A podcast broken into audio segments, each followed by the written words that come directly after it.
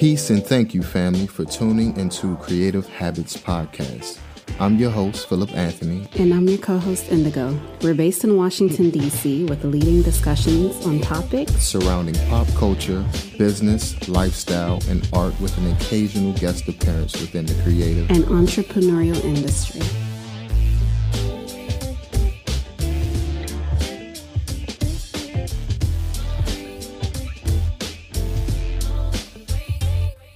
Thank you for tuning in to another episode of Creative Habits Podcast. Today, we have a very special guest who is a native of Washington, D.C., and a graduate of the illustrious Howard University, earning a degree in fashion design and color theory. She is a founder of Welcome Home DC, a costume designer, and I'm certain so much more that we will get to learn about her today. Tekiah, it's an honor to have you on the show today. Welcome. Thank you. Thank you. Hey, folks. I'm excited for you all to get to know me, my personality, who I am, how I came up with Welcome Home DC, and, you know, like my day job versus my passions. They're very different and polar. Um, so I'm excited. I'm very excited. I love that. Thanks. So, since it's the first time that we're speaking and meeting, I'd love to learn everything about you. How do you identify yourself as an artist, um, and what is your specialty? Uh, those are really good uh, questions. So, I identify myself as a designer. Um, I pretty much have the mindset of how to design platforms, design looks, design um, things that you know people need, whether it's interior, whether it's for um, you know, projects, logos, things of that nature. So I started off at Howard University as a broadcast journalist major because I was following my parents' dreams and what they thought, you know, should be for me. Um, although I'm very outspoken and I have a lot of energy and I'm not super afraid, I'm personable. Um, I like to say I have a charm about myself, but you know, it's never it's never been an interest of mine to really be in front of the camera, be in like a huge spotlight. Um, I like to work with people in spotlights and I like to make things look beautiful, you know? Mm. So I, I feel as though that's where I've always looked at things and how walking into a room, uh, what emotion does it emit, which is why I focus a lot on color theory because, you know, colors do have an effect on your mood and emotions and just um, in general, the ambiance of a situation, the aesthetic of something. What what are you going for? What are you trying to leave with? And that can go from the colors to the smell to what you actually have physically there. The you know things of that nature. And so, I definitely would describe myself as just a designer, a designer. But I I particularly have an eye for fashion and I have a um, an eye for things that look good together, whether that's textures or colors or lighting, um, people's emotions and things. So that's why I always want to focus more on uh, product development, products, um, and making things look good, making things look beautiful.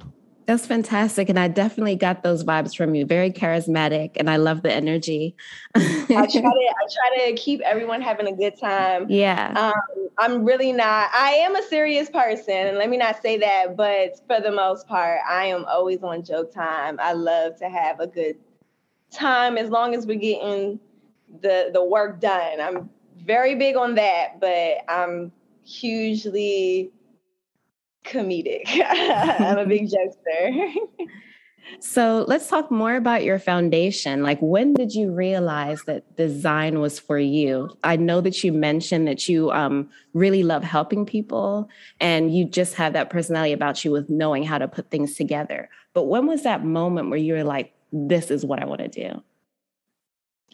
Interestingly enough, during the pandemic as well, um, my children were very young when the pandemic started in 2020. My daughter had just turned one years old. My son was turning two or three, like he was just going to turn three.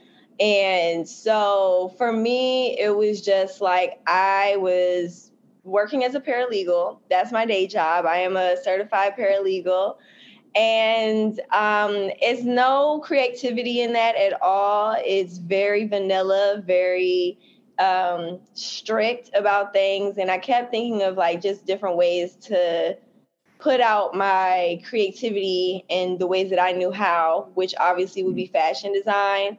Um, fashion history and time period pieces are something that I specialize on. And just thinking about like, well, who's out here on the red carpet, you know, wearing embroidered corsets and long crinoline dresses and things like that. It's not popular. And although I have my favorite designers like Alexander McQueen, Ella uh, um, you know, their area, there are different designers and different um, houses that I definitely felt like, okay, well, I would love to work with their atelier just because it fits in the vision of my mind and how when fashion is it comes to me like how I um I guess concoct things in my mind. Mm-hmm. And it's very difficult to get into those ateliers, especially when you have two toddler children and you're a single parent. And, uh, you know, working to survive is different from like working for your pleasure or leisure. And so for me, I felt as though I needed just something to put out there. I um, love interior. I've never been particularly like, I guess, strict enough about interior design where I ne- I didn't, you know, study it that much. I think I took a class and things of that nature, but for the most part, um, feng shui and space wasn't really like my niche. And so I started reading more about it because it was the only way that inside my house I could get a creative um, this creative passion energy out. And so I started looking and thinking of different ways that I could one change my space so that it's luxurious, it's beautiful. It's not doing too much, so much like where the, I, in my opinion, I feel like a lot of designs and things today are cheap. Um, like they're cheaply and poorly made. Mm-hmm. They're also repetitive of other designers, or you know, they're just a lot going on and maybe a whole lot of colors, the several functions. And I was raised by my grandmother, so simple is better for me. And so I just kind of jumped into it. I didn't really have a mind of what my products were going to be. Like, is that something that I go through now? Um, I didn't think about some things, but I just did the LLC. I decided that I wanted to be called Welcome Home because a lot of the things in Washington, D.C., sites, um, things when I was growing up as a teenager, locations, places, um, programs, just in general, everything has changed. And I want Welcome Home to be nostalgic towards DC. And so that's why on the first drop on the bag, I um, designed and illustrated, I put an illustration that I designed on um, the bag of one of the corner stores that was when I was growing up it was where you got your sugar cookies. It was where you got your after school snacks, maybe like your school lunch beforehand, even when in college. Um, before I actually got to college, but when I was able to still be on their campus and things like that as a teenager, it was still up and popping. You know, it was right across there from Ho Chi. And so for me, it was just like to see it kind of disintegrate over the years while I was in college and it not be available to me and not knowing like, well, where the owners who have been there since I was just a, a kid, you know, it kind of made me feel sad. And I started again, you know, like while I'm also looking up and researching interior fun things to do in my place and put, I was having trouble finding things that I liked and then I was also feeling very sad about the this you know like just certain things not happening the way they were. Things were shutting down mm-hmm. in covid and it made me very sad and it made me feel like oh i remember when this was there when that was there. And i felt like i wanted to give something back to dc um, and the natives really for something that we can remember that we would appreciate even if it's not for everybody else and that's where I guess the serendipity happened and it just kind of happened naturally where I felt like okay I I can um, start a business where it's interior design is giving me the things and the items that I like stuff that I would I would buy mm-hmm. but at the same time it's you know giving me a little bit of DC is giving me a taste and feel of what is our culture um, I just started the LLC in August, so I've only had two two drops, of course, but we have a lot of cool and fun things coming out that I think a lot of a lot of people will enjoy in the city. Yeah, well, kudos to you for the LLC because I know um, I've been hearing you're you're a mom, and sometimes we have to sacrifice a lot for you know other people, we don't put ourselves first. So I think mm-hmm. that was a mm-hmm. step in the right direction, especially for you to have something that's your own. Because um, mm-hmm. you also mentioned uh, that you're a par- paralegal by day. so, and they're two different things. And I'm, I'm it, it's wonderful to hear sometimes, you know, when you transition and being a mom, sometimes you have to like pause on those aspirations and dreams.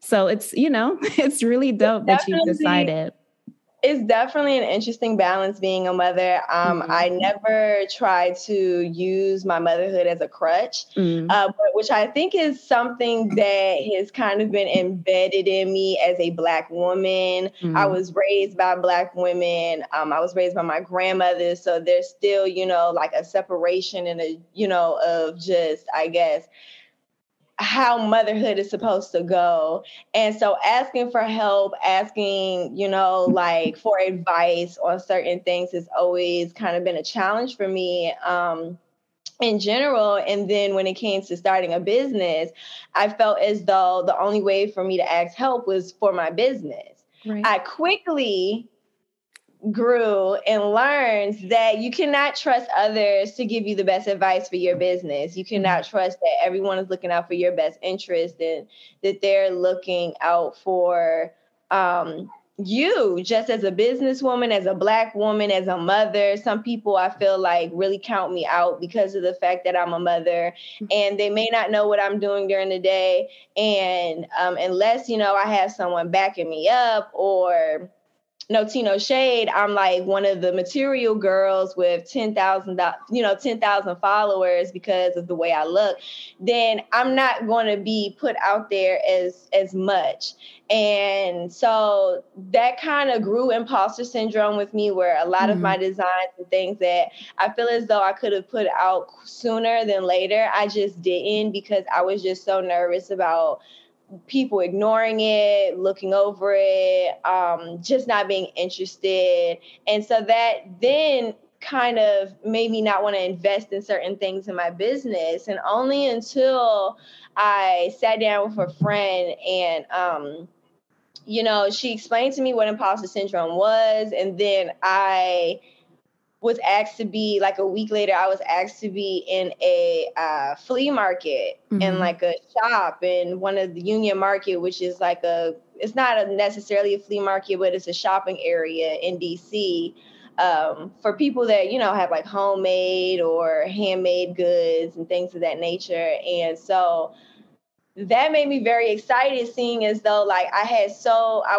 was feeling so down about not being able to balance my mom work and business life and then thinking like well it's not popping off as well as like me being a paralegal or i'm not seeing um, the fruition of putting in work like this because you know i wasn't i was starting out it was so fresh i was only four months old you know my business was four months old and i'm thinking that i needed to uh, be in Forbes magazine, you know, and just to have someone say, Hey, do you want to be part of this pop up shop? Like, we really like your products. And I only had one product. That really pushed me then to put out a second product. It pushed me to kind of get things done. And when I realized, like, hey, it's the holidays. You you're a mom. You're doing this by yourself. The kids been out of school for a certain amount of days, and um, you're still doing product development. You're still keeping up with you know um, deliveries and um, what are some, you know, just asking myself, what are some things that I can do to make my schedule easier mm. um, for myself? And so for in the new year, to in order to balance the mom life, I definitely have made a schedule of like just the small things, just the little things. Every week, I make a post. You know, um, going on Pinterest and finding uh, pictures that may give me some some some inspiration and um, just watermarking it, using Canva, free apps, and just looking up more things that I can use for a small business that while I'm on the train or walk taking the kids to school or waiting in, you know, the pickup line, I can do these things on my phone very quickly and it doesn't seem stressful to me. Um, but at the same time, I'm able to live and, and do my life. I don't have to worry about being on Photoshop. I don't have to worry about doing some of the more crazier things in my mind. Um, just because I don't I don't have that time to right. set up a photo shoot with like a photographer and wait for edits and things of that nature. And plus it's expensive having children's very very expensive especially when they're growing like weeds. So i needed to really make sure that i wasn't um, financially straining myself. So i'm still figuring it out. I don't think that there's any one answer to being like a parent a single parent at that and being able to build a business. But i definitely think that it start little and build your way up because people do not i don't think people even care that much about professional photos um, caring about you know like having a studio session for you know certain things. They have apps now for everything. Everything. Mm-hmm. they will allow you to edit. They will allow you to change the lighting. Um, and it's just about playing on it for a little while while the kids are asleep or you know while you have some downtime and taking out an hour or two um, to put to put you know to the side like oh i'm going to work on these designs so then i can talk to my manufacturers mm. um, getting into a schedule and if you miss a day i always you know tell myself that it's okay if you didn't follow your schedule for today but being able to be flexible with yourself and be graceful with yourself and saying like hey you were tired yesterday if you know if you had continued and pushed on you would have had to make up for those mistakes mm-hmm. so today you're going to spend four hours instead of the two hours you know just pushing through maybe you need a break or um, asking my kids to help me you know i like to get them involved with things and you know, so it it's, it depends, but motherhood is definitely growing pains when it yeah. when it it's definitely part of the growing pains when it's like just part of being a business in general. A lot of people make it look easy. Don't know how they're doing that. I don't know. Yeah. And I can definitely agree with you that the little things count. Um, as far as you just posting little things or just keeping being consistent with your your aspirations and your goals for your business. Um, so I love the name Welcome Home, Welcome Home, and I love the way that you described, you know, why you would want to do Welcome Home as far as just uh, nurturing or maintaining, you know, what we loved about DC when it used to be Chocolate City or like the real DC. you know what I mean? The real DC. Yes. Yeah. So I definitely love that, you know, you're bringing back that sense of nostalgia um, that we can all appreciate. So I know you're just in the beginning, but what would you envision for Welcome Home? So I really would love for it to be the kind of business that when I put out a drop, obviously it sells out immediately. I don't want the products in Welcome Home to be like high quantities of of just stock. Um, I really want it to be something that when when it's out, it's out, and when it's gone, it's gone. Mm. Luxury items, luxury textures, luxury products, the things that last long in your home, because especially in our age group, where we may be, you know, first home buyers. Some of us are still renting. I'm right. still renting. So, mm-hmm. you know, we may be moving from place to place. And a lot of times, you know, we buy IKEA or buy things that we just throw away. And then we have to end up buying a new one again. Our, yeah, buy again, and that can get expensive. So I'd rather buy something that's of a high quality and give it to people where if it's a rug, they can carry this rug for two, three more moves, or if it's a um, pillows, you know, pillow set is something that they feel like they can carry from room to room. It doesn't have to be just in the living room or throw pillows and things of that nature. And so I wanted to give off that nostalgia feeling. I do want some of my designs to be reflective of um, venues in DC, like the DC mm. Star, um, Murray's grocery store. I grew up uptown. Murray's. Yeah. Yeah. So like the even the paper transfers, you know, mm-hmm. so there are several ideas that I have. It's about really executing them on the right product and for myself, you know, the biggest challenge has been product development. Um, But I wanted I wanted to eventually gain the notoriety of showing love to DC so that I could give essentially back to the community. Um, welcome home. I want to say in October we sponsor Cons- Concerned Citizens. Um, mm they the concerned citizens of dc they are a nonprofit or organization where they help out the youth they help out uh, the, the the citizens obviously of dc especially on, across the river the anacostia river mm-hmm. and so they really serve the community for um, needs and they put on programs and offer resources and they um, they celebrated i think it was the end of the summer actually but they celebrated uh, the end of summer for by taking some you know just 30 to 60 i think uh, southeast kids and uh, kids in ward 7 and 8 to um, six flags or king's mm-hmm. dominion you know like a little amusement park yeah and i thought that was so exciting because you know we're in the middle of a pandemic and that wasn't something that I think a lot of kids were able to do was enjoy just being a kid for the summer. And I remembered when I was younger, we used to have like the little amusement park shirts and things like that. You know, you go with your groups and you got yeah. your little handout. And so I decided to um, just sponsor them for shirts, just give them back, just give them something that um, uh, they can remember. So I definitely uh, wanted to give back. I wanted to give back to the community. I want to be able to sponsor youth programs, whether that's um, teaching children, you know, teaching teenagers, just life skills, how to finance, checkbooks. Mm-hmm how to just be a sponsor for youth football teams, dance teams, mm. especially in these black communities because where I grew up, the neighborhood is all white and Caucasian now. And I'm always wondering, well, you guys put up three private playgrounds, but where are the other kids who may not go to these Montessori and charter yeah. schools yourself built up? Like, where are they supposed to play?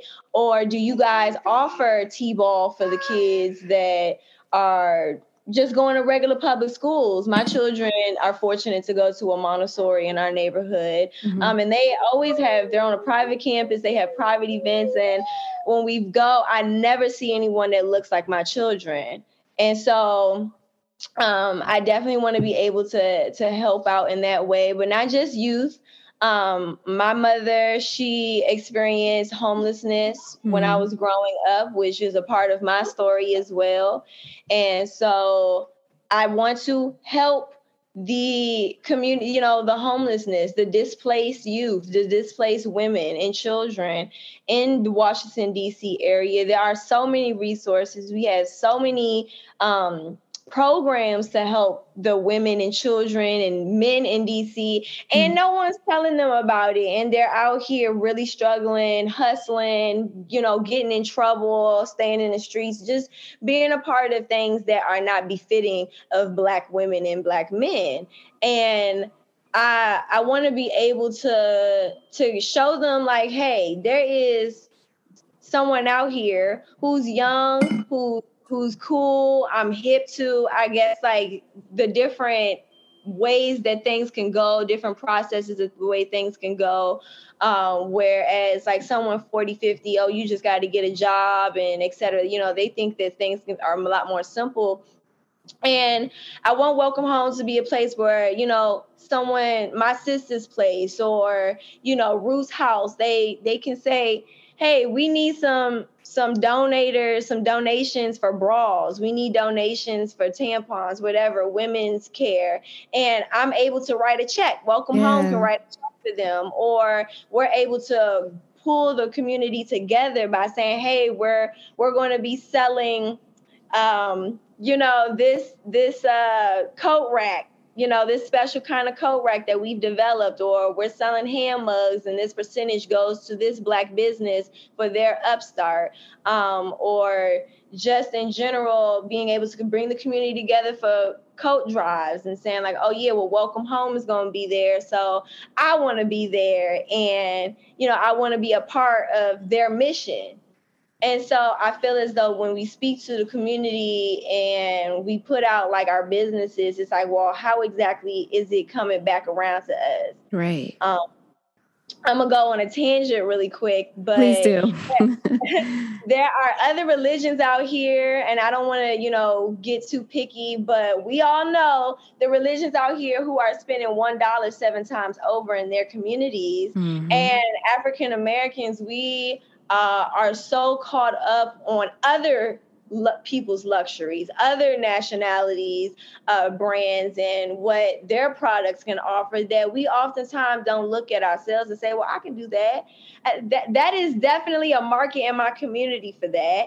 Um, and then let's let's instead of doing these housewarming parties and congratulation parties, let's do a buying party. Yes. You know, we gonna you know, we you just started a business now. What you gonna do so we could buy your stuff?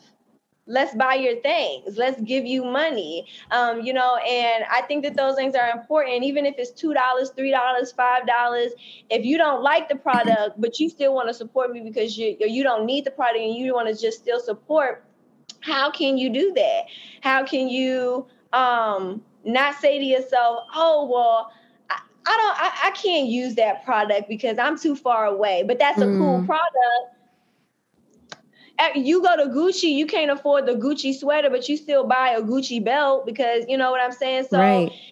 you need it's it's a it's all about figuring it out. Also, I I love to encourage people to collaborate whether it's you know going to give you an income or you know there's always going to be an outcome though. Somebody from their side is going to see it. Somebody from your side is going to see their work.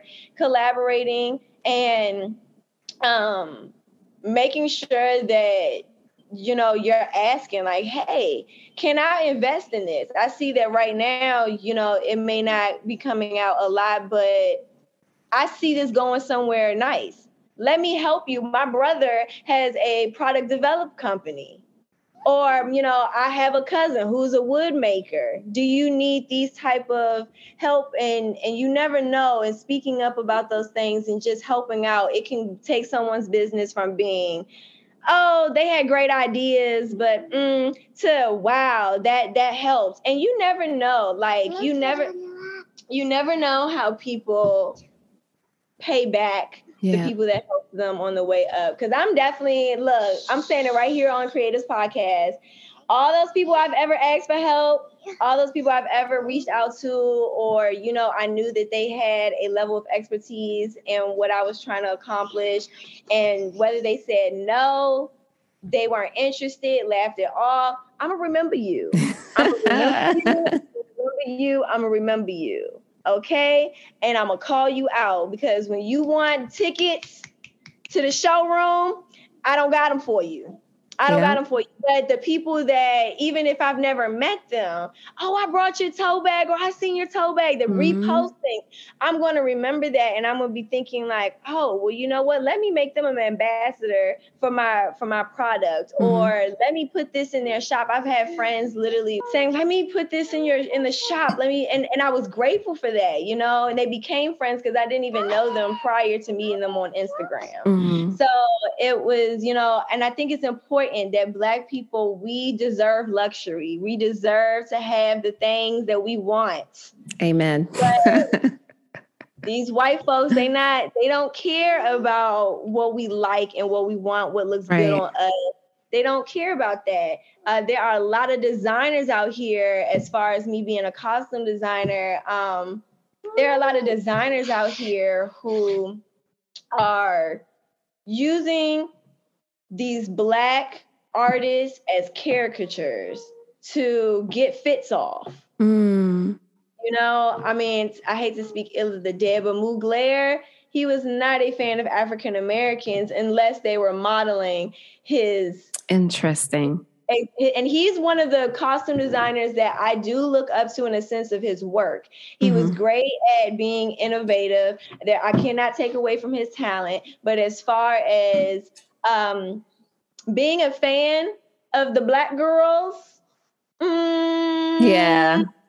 So you said you something pretty profound. Go ahead, finish. Um, that I wanted to like Cardi, but he put Cardi B in, you know, a lot of like, you know, of uh, some of his older vintage designs, and yeah. that kind of, you know, brought him back into the spotlight for the biker shorts and things like that. So it was very interesting to see that dynamic. Dolce and Gabbana, that's another one. If you ever know this, they don't, they do not use black people in their campaigns, but they will use Naomi Campbell to walk down mm-hmm. that catwalk. Yeah. Not use black people in their campaigns. So it's very interesting to me how black people are so fixated on these luxury brands just because they've been there since 1929. Yeah, and we heard it on a song. right, or they hear them on a song. A lot of times they don't even know how to pronounce some of these brands, mm-hmm. and that that actually gets me upset. But a lot of these brands, they don't know why are they big. Why why is Chanel Chanel? Why is uh, Valentino Valentino? Who is I was talking to someone about Manolo Blahnik and they did not even know who that was. And I'm like, but your favorite shoe is Amina Muaddi. Yeah. The one that like, gets me all the time is um, when people say Givenchy instead of Givenchy. Givenchy, yes, or Versace versus Versace. Yeah. She, you know, like the things like that, you know, or um even just Louis Vuitton, you know, mm-hmm. Ralph Lauren. It's it's always it's always a mispronunciation. It's always going to be, oh yeah, well my favorite rapper put me on, and that is right. great. That is great. But once you have the the knowledge to make your own.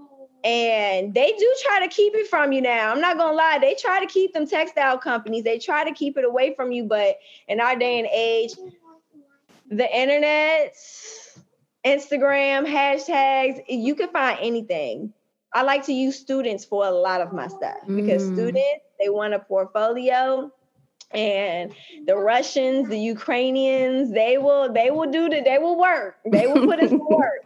Um, but as as far as it comes for building your own, it's like even certain things like Alibaba I I or or my favorite Instagram boutiques. Mm-hmm.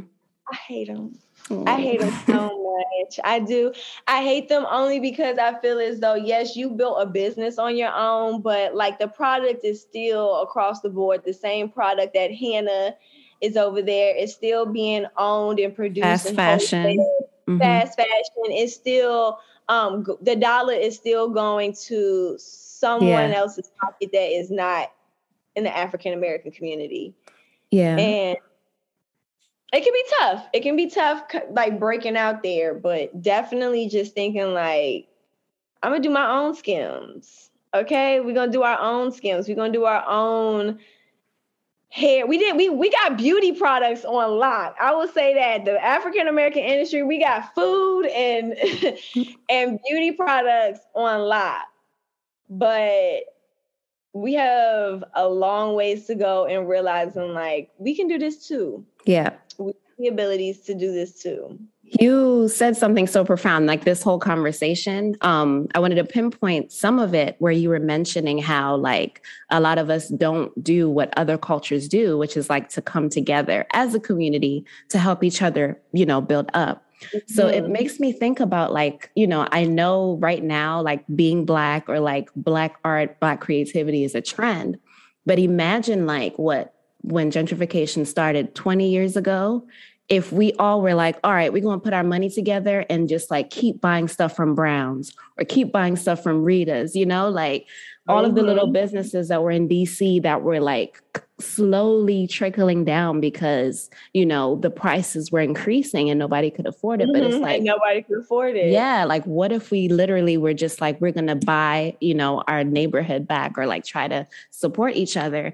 But I feel like sometimes either distraction of us trying to like maintain our households. I know a lot of people were losing their houses around that time mm-hmm. or like not mm-hmm. being able to afford those locations. But I'm yeah. like, there must be now learning from the lessons of how quickly, you know, gentrification can just like wipe out an entire city and displace so many people that were here. It's like, how as how do we as creatives like help uplift each other or like help each other's businesses, like you say, just expand or like, you know, if we starting out, just because, you know, we don't have a certain amount of followers, it's like, I see you, you're doing your stuff, you're creative.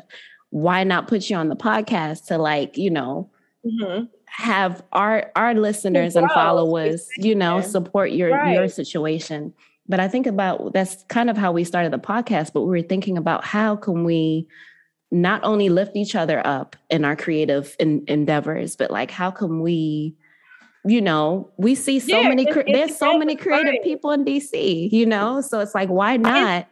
It's, a it's a I feel as though it happens, but it happens on a different level. Mm-hmm. There are mm-hmm. other brands I think out in DC that are put on a platform, and ironically, they're all male brands but um, there are other brands out here who I'm like, oh yeah, I love that. I love their mission. Right. They don't got much going on. They may have tacky designs. They may, you know, like easy, but it's you know they're getting the pop ups. They're getting the the interviews. They're getting the collaborations with other bigger brands. They've got a lot of mm-hmm. stuff happening for them. And then when you are like, okay, can you show me how to do that?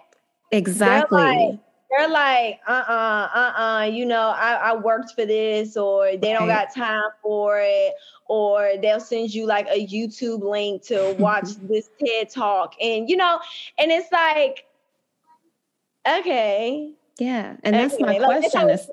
Yeah, it's like how do we bridge that gap between like all the investors or how do we make that connection with people that are already established or people that have gone through this with the people that I are just starting?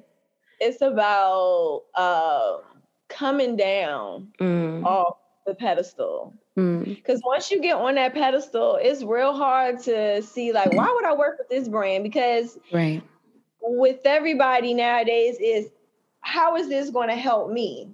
Mm-hmm. With a mm-hmm. big brand, how is how is helping a little brand going to increase their, you know, you know, bridging the gap? And honestly, I really have no idea mm-hmm. How it should happen besides stepping off of a pedestal. Like I was saying, I think that stepping off of a pedestal for a bigger brand, a bigger business, and saying to yourself, like, it's not about what I can gain from this. It has nothing to do with what I can gain. There is so much money out here, y'all. Yeah. Okay. You can have a clothing brand and you can help another clothing brand. You know, mm-hmm. we still can be done. Um, that's, you know, product development. If, as far as welcome home goes, product development is so important to me because, again, for one, I didn't even know anything about product development. I know that you can buy wholesale off of Alibaba, but that's not what I wanted to do. Right. I wanted to give something different of quality to the people. And starting small, you know, you can't just be having a whole four, five, six products out. You start small.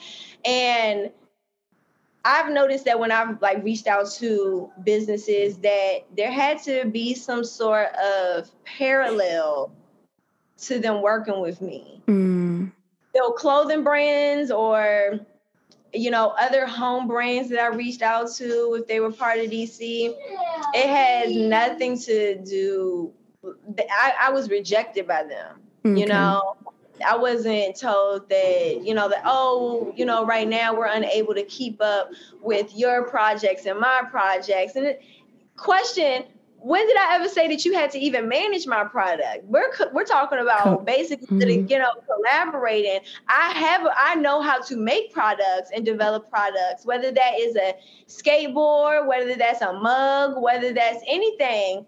Um, that's what I'm I'm trying to figure out and you know because maybe you feel threatened or you don't see the vision you don't even want to have a conversation. You know you look at like oh yeah she doesn't have that many followers or you know maybe she just started out and and they and i think that they see it as like how can this brand help me versus like oh well let me just be positive let me help this which is one you know which is a part of what i want welcome home to be whether it's a business seminar you know just paying for so- someone to, to put on a business seminar or whether it's paying for spots for certain you know for mothers to mm-hmm. want who want to start a business and, and and doing things like that just giving people the opportunity so that nobody can ever say like oh hey um, Tekiah, you know, or Welcome Home, they're just a brand. They're just they're you know they just put out products i don't want to be there i want them to be able to say like well maybe they can help us out. Maybe maybe they could sponsor some children or some women mm-hmm. uh, you know, for finding suits because they want to they want to you know do certain things. What how can we uh help out the community? Because at the end of the day i come from here when I when people say, "Oh yeah, where you from?" I don't say nowhere else besides DC. Right. You know, and I don't want nobody to ever be thinking like, "Well, DC, they don't ever have," you know, like, "Uh, it's it's business savvy," but it's you know, whatever whatever the case may be, I would never want them to to talk down on my city. I want people to like, "Oh yeah, they they got hustlers over there." Mm-hmm.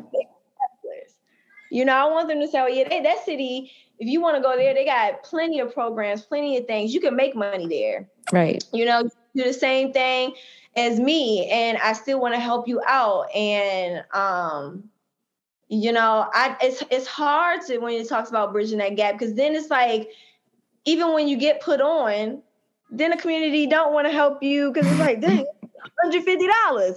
And it's like, well, you'll pay literally Y Project, you know, um, whom whomever like Louis Vuitton and and and granted Virgil he was black, but it's still Louis Vuitton. Yeah. It's still outside Louis Vuitton Moet and Hennessy Company. You know, like they're still owned by conglomerates. So is at the end of the day, y'all will give them value by saying like oh we want and want and want this so much that now their value has shot up.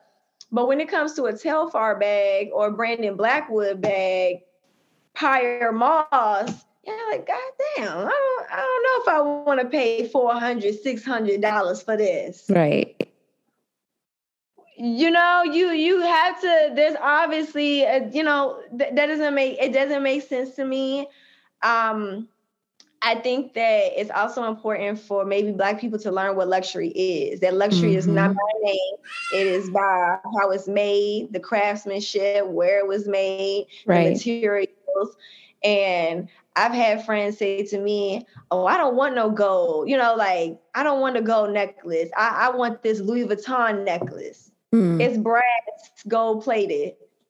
But you, you don't want the the other necklace because it's you know maybe thin or it's not by Tiffany and Co. Is it don't have a name brand on it. It just comes from you know a little jewelry store down in Columbia Heights, but you don't see the value in having gold over just a Louis Vuitton chain or a Christian Dior, you know, gold, some gold plated. Right.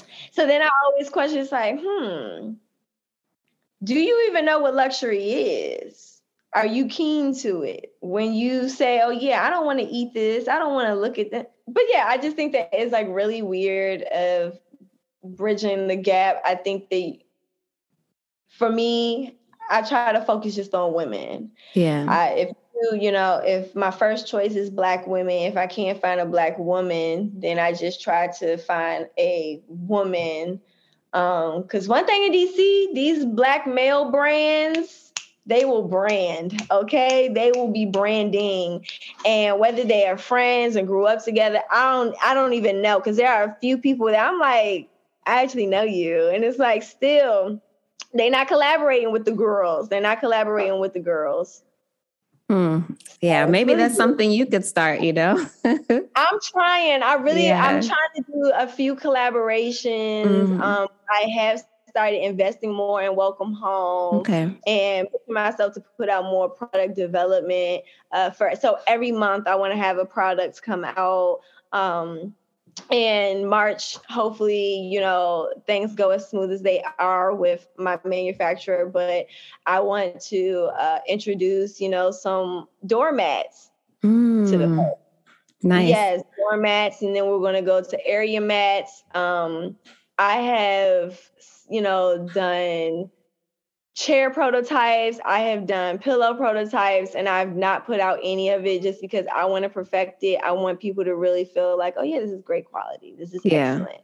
I love that because um, it's there's no point in rushing. I feel like once you know for sure that it's the product you're proud of, that's when you can put it out. I feel like we kind of live in a society where you feel like you have to compete or like feel like you have yeah, to put something to. out but it's mm-hmm. always good just to nurture that before you you know before you think it's it's, it's time there is a lot of um there's there's a lot of room to grow mm-hmm. for companies and brands and designers but what I like about Welcome Home the most is that there's a market for it. There are not many black owned home goods companies. I, I'm hoping to add some leather this summer. Some mm. leather, you know.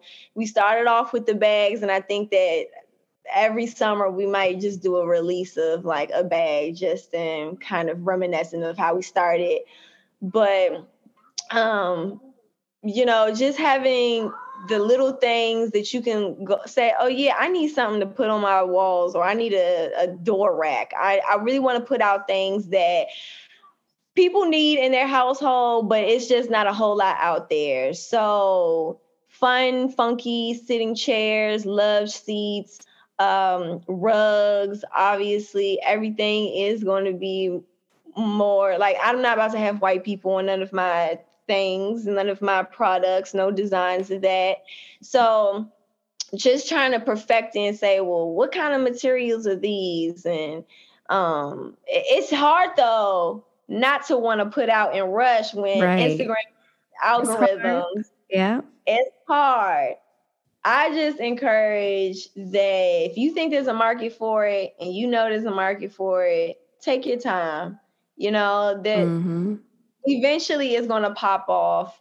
Um, and even if it doesn't, I feel as though this is something that I'm proud of myself to say, like, look, I did this. Yeah. I, I, and I learned. I learned how to do the product development. I learned how to speak to manufacturers. I know when they awake, when they go to sleep.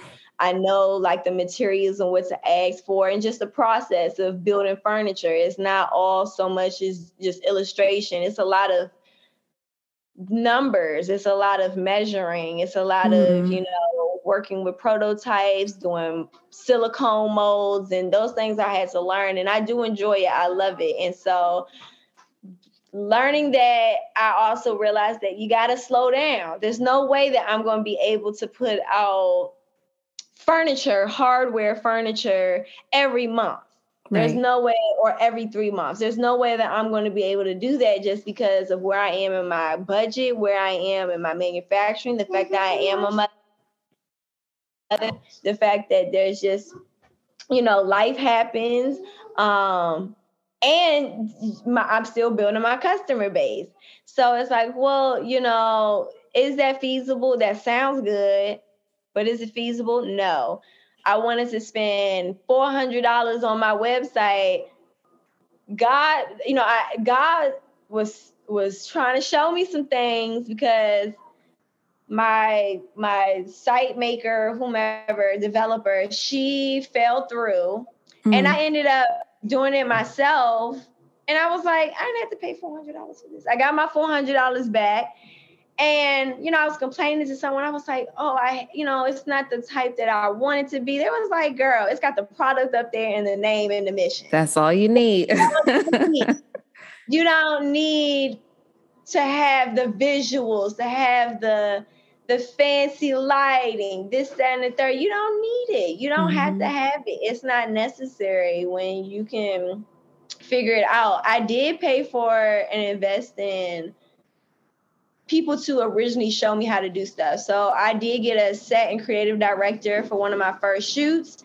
And I just watched how she told me to do things. So now I'm I know like, okay, well, I need to use Pinterest and Canva mm. and I can kind of, you know, work on that. People don't think that's corny. She's saying she's suggesting it. I'm I'm starting now to kind of look more at other brands and say like, oh, they're they're they're just repeating the same post that they posted last week, or maybe they added yeah. a different song.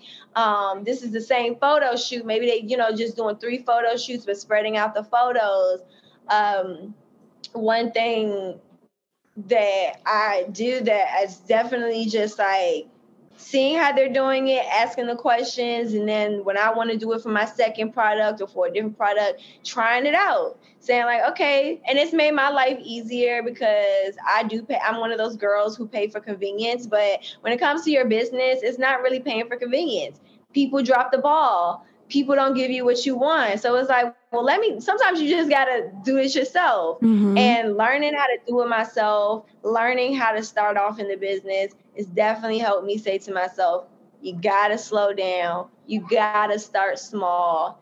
It's going to be okay. You know, it's yeah. not, it's not going to pop off immediately. Um, Instagram makes everything so easy and trying to find people. Those mm-hmm. hashtags, they mean something, y'all.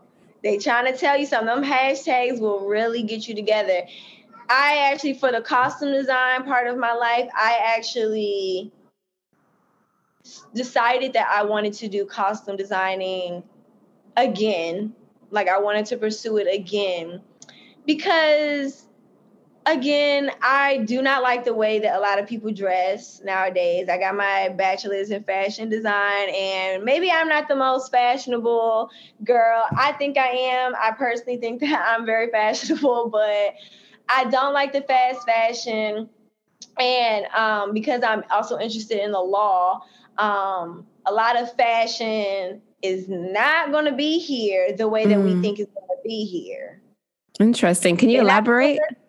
Yeah, so if you've noticed, Prada, Hermes, um, even Dolce and Gabbana, um, and I want to say I want to say one other brand, but just in case I'm not correct, but these brands are all going green. Mm. They are recycling fabrics. They are reusing fabrics. They are no longer.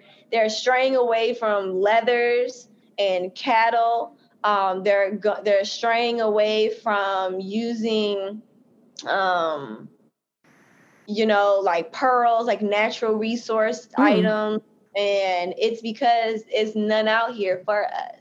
Dang. A lot of these brands like Gucci, Louis Vuitton, they started off their business being luggage, being great luggage companies. And they had their own cattle companies, uh, cattle farms, where they would kill the cattle, make their leather, and that's how their leather was sourced. You can't find this leather nowhere else. You know, that's why it was Gucci. That's why it was Louis Vuitton. Now, we don't we got too many cattle out here we got too much of it and it you know everyone know if you don't know but like cow dung um, emits uh, gases into the atmosphere and basically it kills the ozone layer. So the more cows that we have, the more poop that is being produced. I did not know that. Yeah, so the more because it um produces methane, mm-hmm. I think, or wow. methane. It, it, right. it, produces a sort of gas though that um essentially kills our ozone layer which is why it's very interesting why they're cutting back on meat and they're cutting back on chickens. They're cutting back on all types of sort of things. Um, just because we don't have it no more you know yeah. so we just don't have it. And so because we don't have certain resources anymore, we have to still want to make beautiful things. We have to figure out how to make these things continuously beautiful. How how are we able to do that? You have to use upcycling. And I've always been a fan of upcycling. I've always been the type to feel like, oh yeah, you know, I want to do this and then the third. So um trying to find ways for myself that were fun and I thought were like, oh, this is cute how am I going to do, how am I going to like make a costume or make something fun for this person or that person with just what we have, whether that's ripping apart tents to make mm. a dress, using plastic to make the the instead of tulle, uh, T U L L E, instead of using tulle, we're going to use plastic and then maybe use a cotton overlay or 3D printing. That is something new, and I cannot wait to try that out. Um, let me charge. Put oh yeah, yeah.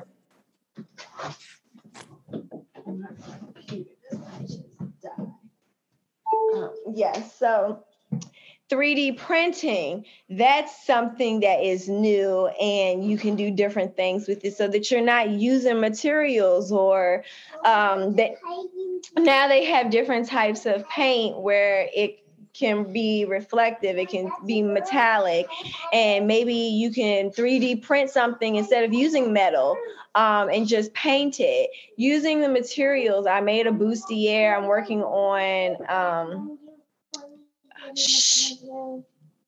I'm working on a bustier actually, and just an outfit uh, that is reflective of um, Alice in Wonderland. And so, you know, it's like those are the type of things like Tim Burton, like that's the type of fashion I'm into, that those time period mm. um, is. And so, how can we make those? They didn't have lots of fabric, which is my favorite. Like they didn't have a lot going on, but they still had these elaborate dresses, elaborate themes going on. And so for me, it's like, how can I uh how can I make that reflective of today's fashion, how sexy we are, um, just you know, like our our our lines and, and silhouettes versus just like the traditional look, you know. And so that was like where I love the the costume design and trying to make it upcycle, make it fun, making it trying to find materials that people love or don't use or wouldn't wear anymore and turning it into a bucket hat,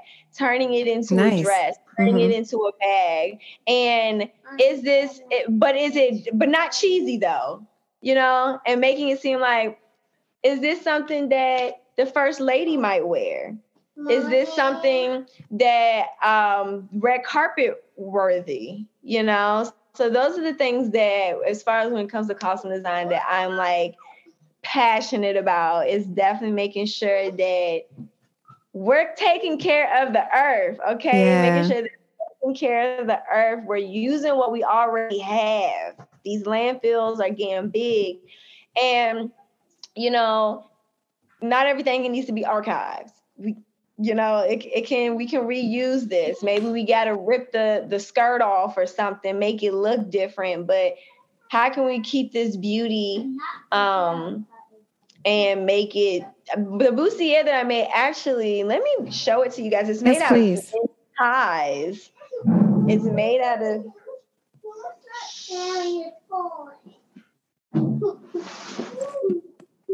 here we are. So it's not finished yet because I have to put some crinoline. Like Did you say ties? Oh my goodness, I see yes, it. Wow. So it'll essentially fit like this. And then I want to have like a ballerina kind of skirt wow. and halter top. But you know, I'm working it because it, it, it needs a little structure. So shh, I still need structure. So I'm gotta make a corset for it. And it's funny, I'm actually working on the table that I do all my court like my my pattern making and things mm-hmm. of that nature. So it's very interesting, but I am very excited to be a part of Disney's family, Warner Brothers family. Costume designing is something that I do think that sure I want to work with people, you know, maybe do celebrity shows and mm-hmm. things like that. But I want to work on screen. Nice. You know, I want to be there with the Marci Rodgers. I want to be there with with the April uh, Jones, April Walkers. I want to be up there with the black the black designers. I love know? that. Yes. Yeah, the black costume designers um, that are really doing it. They're really doing it on Broadway. They're doing it in the theaters, you know, like Ruth E. Carter. Yes. She is probably the biggest OG. Who's um, okay. um, getting her own Hall of Fame, though.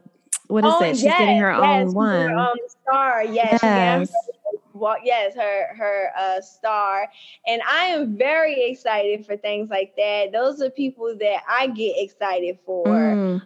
Um, Sharen Davis, she also is a time period costume designer who does very well at things like showing time period. She did a lot of like slavery and African American films, but um, Marci Rodgers actually is a Howard University graduate. Yes. Uh, so I am super hyped about her. Sankara is a she is a stylist. However, I do feel like some of her style styling is reflective of costume designing. Um, Alexander Julian Gibson, who also went to Howard University, he's probably the first person that ever introduced me to the process of you know kind of designing a show or being a creative director of something. He is a great stylist. He has styled for People, Paper, GQ magazine. Um, he's done several works, and he always has a uh, African culture slash anime touch mm. to his designs and i love how he mixes prints and colors um, adds femininity to you know male characters and male clients and still keeps everything balanced very balanced and sexy and i love that um, he goes outside of the box and some of that i feel like is very reflective of costume designing um, you know uh, I do uh, Marci Rodgers. Her costume designs are more everyday, like for Spike Lee. She's she does the like you know hip hoppy, hip hoppy, but more urban um, costume designs. But in general, I I love love love love her work. Um, and then there's just designers in general that I'm obsessed with. Alexander McQueen, mm-hmm um, a lot of Asian and Japanese designers that I'm just like a fan of. And so I feel, you know, as though there are there are things that I'm excited for the costume design part because that is like my passion. That is where people will learn my name. Mm. Um, that is where I really feel I'll I'll probably stop. I'll probably stop, you know, like trying to be a working at that point. Um especially with the period pieces. I really do enjoy like monarchy, royalty, that type of thing. So I'm excited to see my work on the screen in that regard in the upcycle, being able to not be coming up with new materials, using what we already have and yeah. Yeah.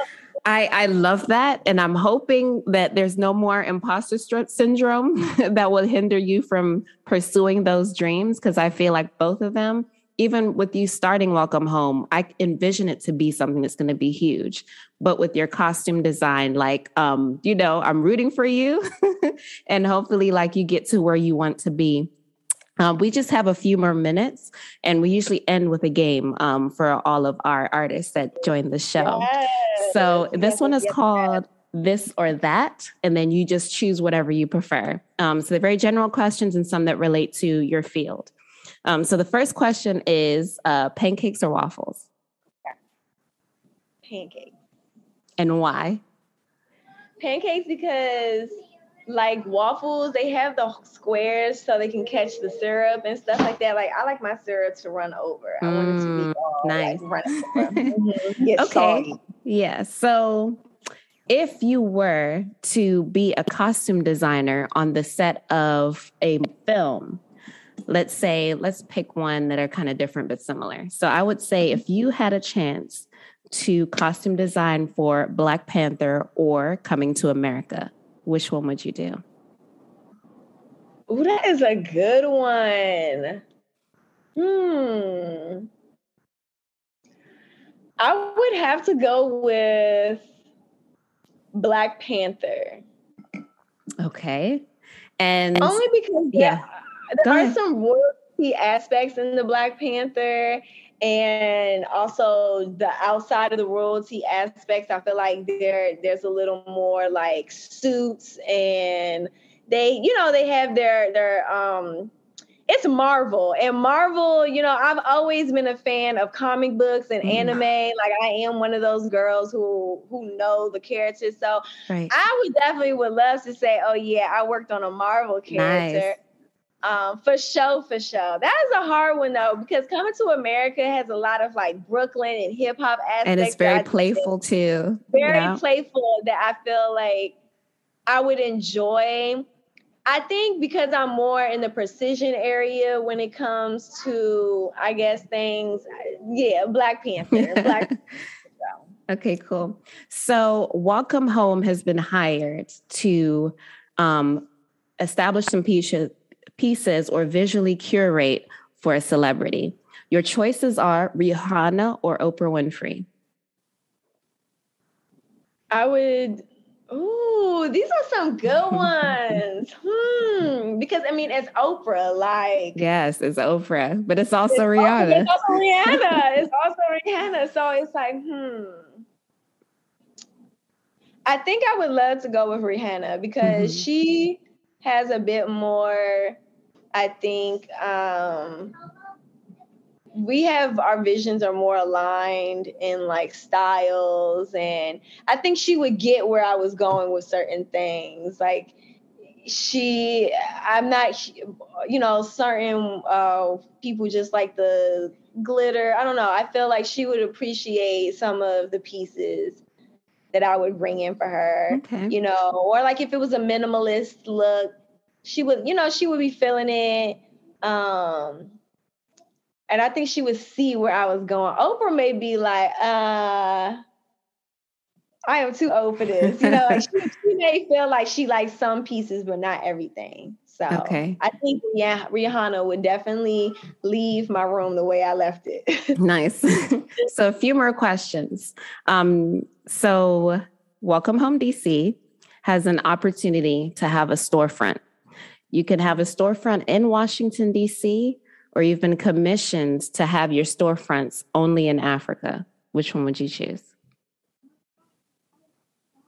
Well, because I mean, we are, yeah, DC. That would be our flagship. We are representative of DC. I would want it in DC.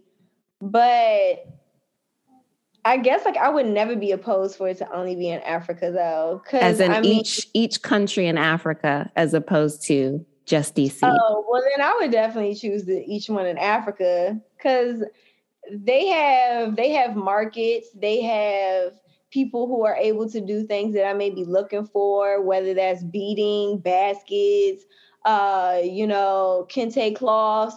I may want to use the mud kente cloth and turn it into something, you know, upholster, anything. And that'll be way cheaper than me trying to ship it over to America or me even not having the knowledge of it. There's a lot of talent out in other countries. Americans always joke this, but Americans are not talented in anything. So it's, you know, I definitely, yeah, yeah.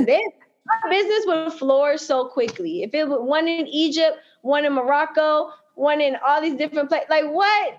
It would be each one could have their own different, you know, like tastes and aesthetic based on the the area that it's around and the market that's around. But having things that's made by the people in the store, that right there is just a good idea. That's just that's a that's a good business move. Um, okay, so final question. If you had a designer to pick, would it be Tim Burton or would it be what was the second one you said? I forgot. Um Pyer Moss. Pyer Moss. Ooh. I would have to go with Pyer Moss because Tim Burton has a great aesthetic for his movies mm-hmm. and screenplays, but that man is racist. He mm. said plenty of times that he is not like it don't like black people in his movies. If you ever notice, there ain't no black people in the Tim Burton movie. Mm. He has said plenty of times, you know, that's not what he's you know, he's not that's not what he's no, it's not that's not something that he um thinks about when he's coming up with roles and characters. He's not thinking that black people can fit in horror. Oh, okay. Yes, not factual, but obviously not factual, but you know, the assumption that black people belong on the screen to to play you know somebody the first person to die or to give an example like speaking of films, I never will work on a slave film. I will mm-hmm. never do costuming for a slave film. I will never do anything for black trauma. Thank you. I don't want to do it. I don't want to do it. I don't want to do it. I don't. I don't. I don't. I think that it's sad, it's traumatizing, it's triggering. And when you have Black people playing these roles and that is what they're considering like oh great african american films and these are the the spaces and places and roles that we can fit in. Mm-hmm. um no. The movie that just came out with um regina george like not regina george obviously y'all can see where my mm-hmm. mind is. Um but um the cowboys. King, Regina King and yes, Idris Elba. Mm-hmm. Yes, Idris. Yes, those are the type of movies. Because someone could have said to me, "Oh, Clint Eastwood would have said." Clint Eastwood, I think, has said like certain movies that he worked on, there was no place in space for black folks mm-hmm. because black folks, you know, weren't cowboys or they aren't assassins or things like that. There's a, a, show called Queen Matoto about a Zulu assassin on Netflix. I love it. I love that show. That's something that I would love to be on because it's like she got a budget. They clearly gave her a budget and they got right. nice leather suits. They they've got, you know, like it's showing got some um the showing her like the Black Panther. I loved how they had the the Black Panther um you know scientist the sister was a scientist and they had like the the decorative suit that kind of um had also resemblance to just African wear, just you know, mm-hmm. traditional African wear. Um, and I that's that's what I would want to be looking towards. Pyer right. Moss, uh, Pyer Moss, Pyer Moss, he actually is considered someone who is like, excuse my language, mm-hmm. but it's very mind fuck. Like his his his it's almost costumey anyway. It's innovative, it's conversational, it's constructive, it's giving you something. What is that? The research. That's I'm just right. like it blows my mind. right. And it's like how how did he come up with that idea? Mm-hmm. How did he even make that? What was his vision for that? And how does it function? I believe he made a hat for his last um you know, he did the black inventions for his last show. Mm-hmm. And at first I was like, this man has lost his mind. What is he doing? But then when it became out exactly what the reasoning for and what it behind it was, I loved it. And there was particularly there's a chair. Mm-hmm. I saw that. And it's functional as a real chair. That's dope. I didn't know yes. that. And it's crazy because I think that Valentino, it was another brand, did something very similar, and Doja Cat wore that brand on. Um, let me actually make sure, but I remember she wore a a for it was the um trying to think what it was Thom Browne, yes. Mm for the MTV VMAs and she wore a Thom Browne hat. And I was just like so surprised because I was thinking that, you know, she would wear some yeah, support the brother. black brother. Yeah. But maybe she just didn't know. Maybe, you know, I, I have no idea. Sometimes when people hire these stylists, I'd be like, okay, you know, it's just like, mm, King, I guess y'all just gonna do whatever. Um, but she didn't wear the she didn't wear the hat that you know that I thought it was. But I was so so so so so so so um excited at first because I was like, okay, I was so excited at first because you know she was putting him on at the VMAs. It seemed like it was gonna be exciting, but that's not what happened. Yeah. So, um, but definitely love his work way over Tim Burton. Tim Burton is more, I guess, like scary, and I love that aesthetic. He does more timepieces. Mm-hmm. But the man's racist. He would never, yeah, the man's racist. A lot of these people are racist out here. And by racist, to me, if you say that you support Black people, Black Lives Matter, I don't care. I'm not one of them people that take your word for it. Like, why aren't you telling Becky or your aunt? Right. Right into, you know, your folks. And he straight up said that there's like really no place for black people. He just can't envision us in horror. Hmm. And obviously we we we are the flavor to stuff. So I was like, oh, okay, well, yeah, I've, I've, I'm a teacher at a middle school, and I was doing research for them. They were studying Black first, but mm-hmm. literally, mm-hmm. there's nothing that Black people haven't like done, you know. So somebody to say a statement like that, I'm like, okay, sure. Um, but yeah, yeah. black people are the creative of most and of most things, and if it's not black, then it's a person of color Mm-hmm. Uh, white people don't have much culture other than foraging and colonizing. yes. Yeah. So that is their culture. It's foraging, taking, and colonizing. Mm-hmm. And you know, we, we have to remember that we wore gold first. We did the big, the bold, the beautiful. We did these things first. The black, yeah. you know, and we can take back that power um, and also, it's not, I think that we have this slave, you, you know, you said like, how can we bridge this gap? I do want to get back that we have this yes. slave mentality that one person on the plantation, only one person can get in the big house. Only one one family can get the can get the neck bone, or everybody got to scramble to the meal to the uh, cornmeal bowl because if you don't get a lick, if you don't eat as quick or go, you're not gonna get none. And it's like we not living like that no more. We're, We're building our own like houses. That. We're making our own tables.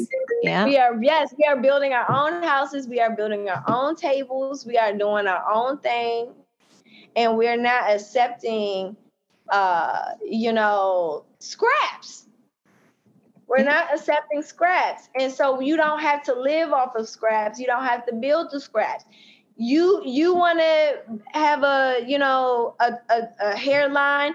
This girl can have a hairline. We all they're gonna buy from both of us. They're gonna buy from both of us.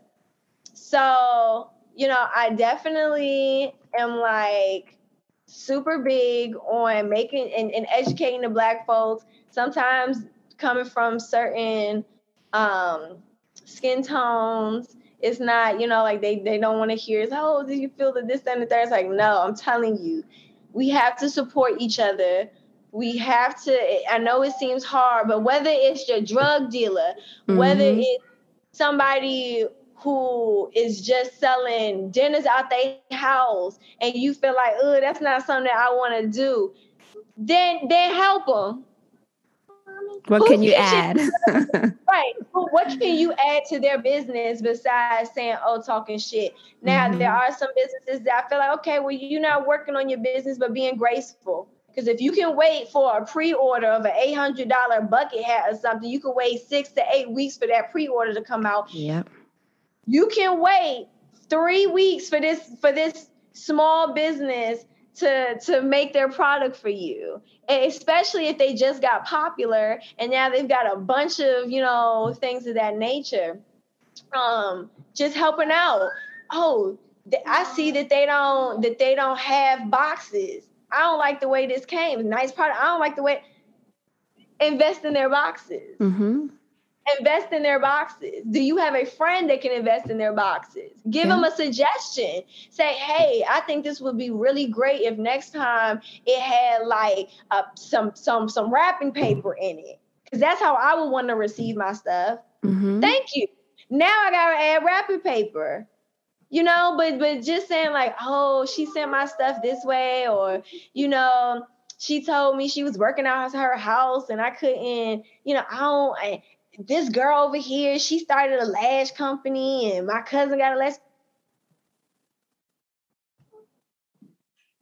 Yeah. Support, buy some lashes from her. Ask her where she get her vendor from. Mm-hmm.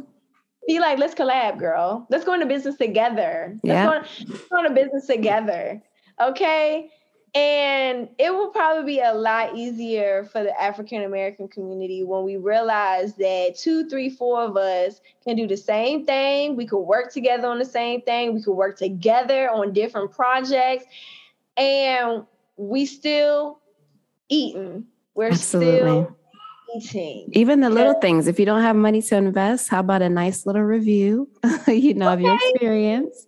Something right. small, something small something always small helps somebody will see that and say, "Oh, well, they said that they, you know, like their food is delicious," or or that she she made you know this chair and you know they came out with the product immediately. Mm-hmm. Um, I always a lot of stuff when I first started out with Welcome Home, I gave free bags. Wow. I would ask, and I would just ask my friends, um, take a picture mm-hmm. so I could upload it.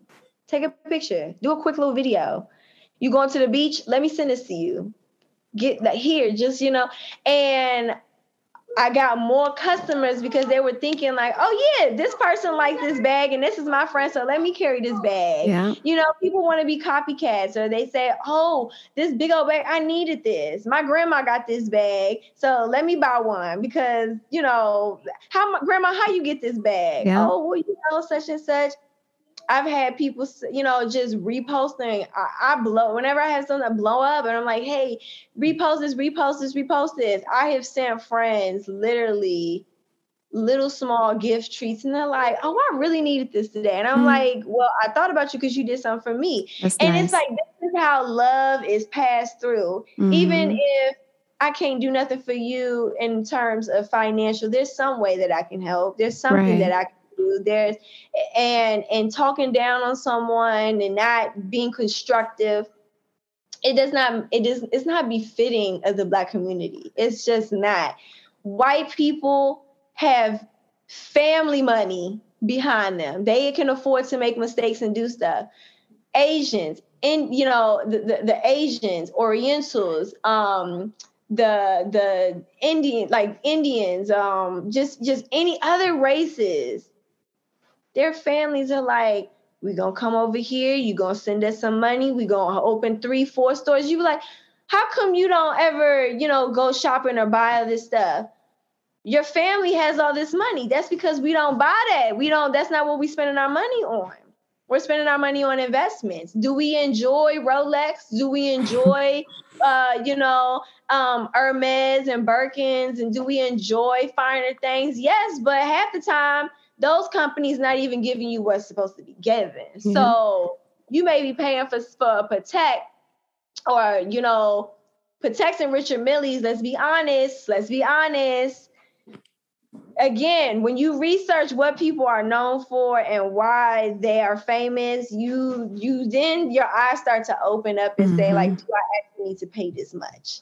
Because Bill over here has the same expertise, has the same, you know, can give the same, but maybe he just does not have that creative mind. Richard Mille, he gets his diamonds, you know, the VVS diamonds. He gets his diamonds from a particular place and he is very um, innovative on how he uh, designs watches and things of that nature. Time tells time, though. The time always gonna be the same. Yeah, definitely. is always gonna be same. Nobody's gonna be sitting up there asking you, "Oh yeah, how many? How much diamonds depreciate?" Mm-hmm. So now that you brought this Richard Mille, because you didn't want to buy this black brand with real leather, chrome, or you know, sterling silver. Maybe it got one diamond in it. Right. But you don't want to buy that just because, oh, well, they don't, it's not no name or it's just not where I want it to be. It's not this, and the third. Okay, well then tell them, like, hey, Richard Mille got leather boxes. His his stuff come in boxes. Add like a little light to the box let's see how we could do this. Jay Z is one of the great. Um, I love his investments and how he invests things because he will tell a brand, "That's not how you mm. come to mm. people. Not how you. That's not how you ask for money." Wow. Do you know how to ask for money? No, I do not. I'm just okay. Well, then let me invest in you. But you have to do, you know, product development. You have to do character development, things like that. Okay. Oh, I don't want to do that. I can do this on my own. What? What? You know, you never know. They say, "Oh, would you ever take the meeting with Jay Z?" Quite honestly, I, am I'm, I'm in the middle because with Jay Z, I would not be asking him for advice. I'd be asking him for names. Mm. Write down this resource. Okay, what are the steps to building your first portfolio and making money? Smart. You know, yeah. uh, what would you tell like um, you know, who should I reach out to? Because a lot of these people that are behind scenes, when you find their Instagrams, a hundred followers, two mm-hmm. two thousand followers. They're people that are not in the spotlight, don't want to be in the spotlight, but they can help. They mm-hmm. absolutely have the resources and the knowledge and the skills to do so. It's just that people aren't asking. They're trying to say, "Oh, well, what should I do?" Oh, well, we'll find a manufacturer. Uh-uh. Who's your manufacturer? Who's your manufacturer? who's your who's your uh, social media manager what are some things that you wake up and do every morning mm. you know like how did you start that capital and that's how I feel because oh my gosh, when you look at other cultures, when you look at other cultures, you don't even have to know them. They just be like, oh, you from what city from my country? You from what town? You're my cousin. We we we together. We're working. We're right. working. Black African Americans would be like, mm, you dated my cousin's baby sister's baby father that one time, so no. Oh, this don't have no name brand. I, I'm not gonna tell you. I don't like your attitude. That's my favorite with black women businesses. Mm-hmm. I don't like your attitude. You you you don't you you you move on. It's like because I don't need you. I don't need you. You don't need nobody out here. But it's good to have to work with you. I've I've asked several black companies, um, run by men. Hey, how do you? You know, I want to do this. I want to do that. Can you help me? Or like, I'm willing to pay. How much? Read me on red. Snub mm-hmm. me. Oh, I don't have this, that, and the third. But then I see them collaborating with another male. Uh, and things like that. Women, girl, yes, I'm trying to, I'm I'm looking at these classes. As soon as I'm on it, I'm gonna mm. email you. Can we work together? Um and not everything shh, not everything is a is a monetary, you know, like give back and forth, like I keep saying. But I think it's really it's it's, it's going to take some time for our Af- like Americans, African Americans. It's really African Americans. I think it's going to take us some time to realize like get out of this slave mentality where like only one person can be good at something. Only one we only have room for one thing. Um, everybody wants to be like us, okay? You know, putting in the work, taking the time because child, I wonder sometimes about if they're laughing at us in some of these meetings. Yeah. Are they laughing at us and saying, ha ha ha, you know, this there's this these five companies over here, these Instagram boutiques, they're making money, but if we stop making our product, will they even know how to do the rest? Do they mm. know how, mm. you know, like they we control them still. We control right. this narrative. And and when that stops, who's going to be the manufacturers for our company? Yeah. We already headed towards a very apocalyptic world. How are we who's going to who's going to um you know take care of our our senior citizens? You know? Like who's going to take care of that wisdom?